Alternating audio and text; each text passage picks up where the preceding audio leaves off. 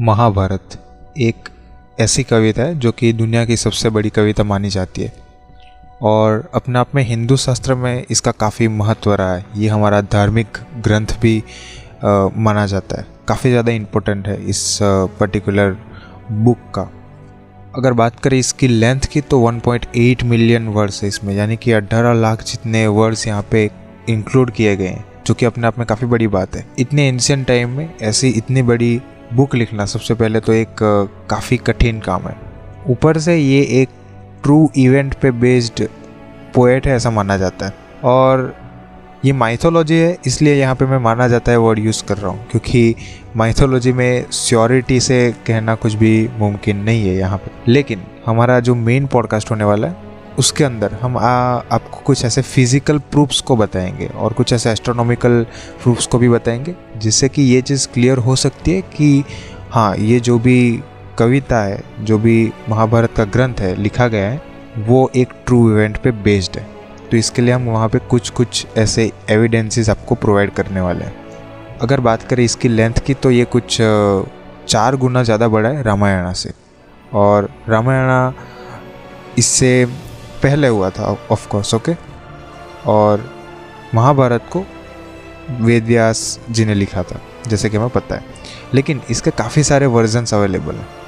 और महाभारत से भी ज़्यादा रामायण के काफ़ी सारे वर्जन्स अवेलेबल हैं। अगर हम देखें तो रामायण के आ, सबसे पहले वर्जन में आता है बंगाल का एक वर्जन था फिर तमिल लैंग्वेज में एक वर्जन आया था फिर बुद्धिज़्म का एक वर्जन आया है जैनिज़्म का एक वर्जन आया है और सिखों का भी एक वर्जन पढ़ा था। तो वो जो भी वर्जन है ना, उनमें डिफरेंट तरीके से न्यू पर्सपेक्टिव से चीज़ों को समझाया गया है। लेकिन वो सारी चीज़ें बेस्ड ऑन मेन टॉपिक पे ही है। वो मेन उनका टॉपिक वही है, राम और लक्ष्मण, सीता वगैरह ही चीज़ें वहाँ पे हो रही होती है। काफ़ी सारी कंट्रीज़ में भी इसके बारे में डिस्कस किया जाता है। For example Nepal Cambodia Indonesia Laos Malaysia Myanmar और लिस्ट जाती रहती है। थाईलैंड वगैरह में भी ये सारी चीज़ें पॉपुलर है।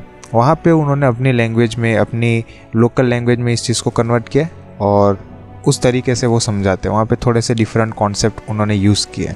हमारा जो मेन पॉडकास्ट होने वाला है, वो ये सारी चीज़ों को एक एविडेंस के तौर पे दिखाने वाला है। वहाँ पे हम ऐसे कुछ एविडेंसेस बताएँगे जो कि डिस्क्राइब किए हैं मेन पोएट में या फिर मेन बुक में। महाभारत ले लो या फिर रामायण ले लो। उनमें जितने भी चीज़ें डिस्क्राइब किए हम वो सारी चीज़ों को एज अ फ़िज़िकल फॉर्मेट में आपको दिखाने वाले हैं या फिर बताने वाले हैं।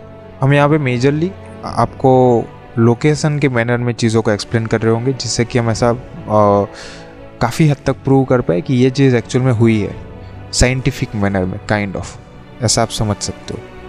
तो ये पॉडकास्ट काफ़ी इंटरेस्टिंग होने वाला है। अगर आप इंटरेस्टेड है ये सारी माइथोलॉजी में हिंदुज़म में जैनिज़म में क्योंकि ये सारी चीज़ें भी वहाँ पे इंक्लूड की गई हैं। तो अगर आपको थोड़ा सा भी इंटरेस्ट है ये सारी चीज़ों में तो आपको ये पॉडकास्ट काफ़ी पसंद आने वाला है। और आप ज़रूर से इस पॉडकास्ट को देखेगा पर्सनली मैं आपको रिकमेंड करता हूँ। Thank you so much for listening to me और आज का ट्रेलर यहीं पर मैं एंड करना चाहूँगा। इसमें बस इतना ही था। Thank you so much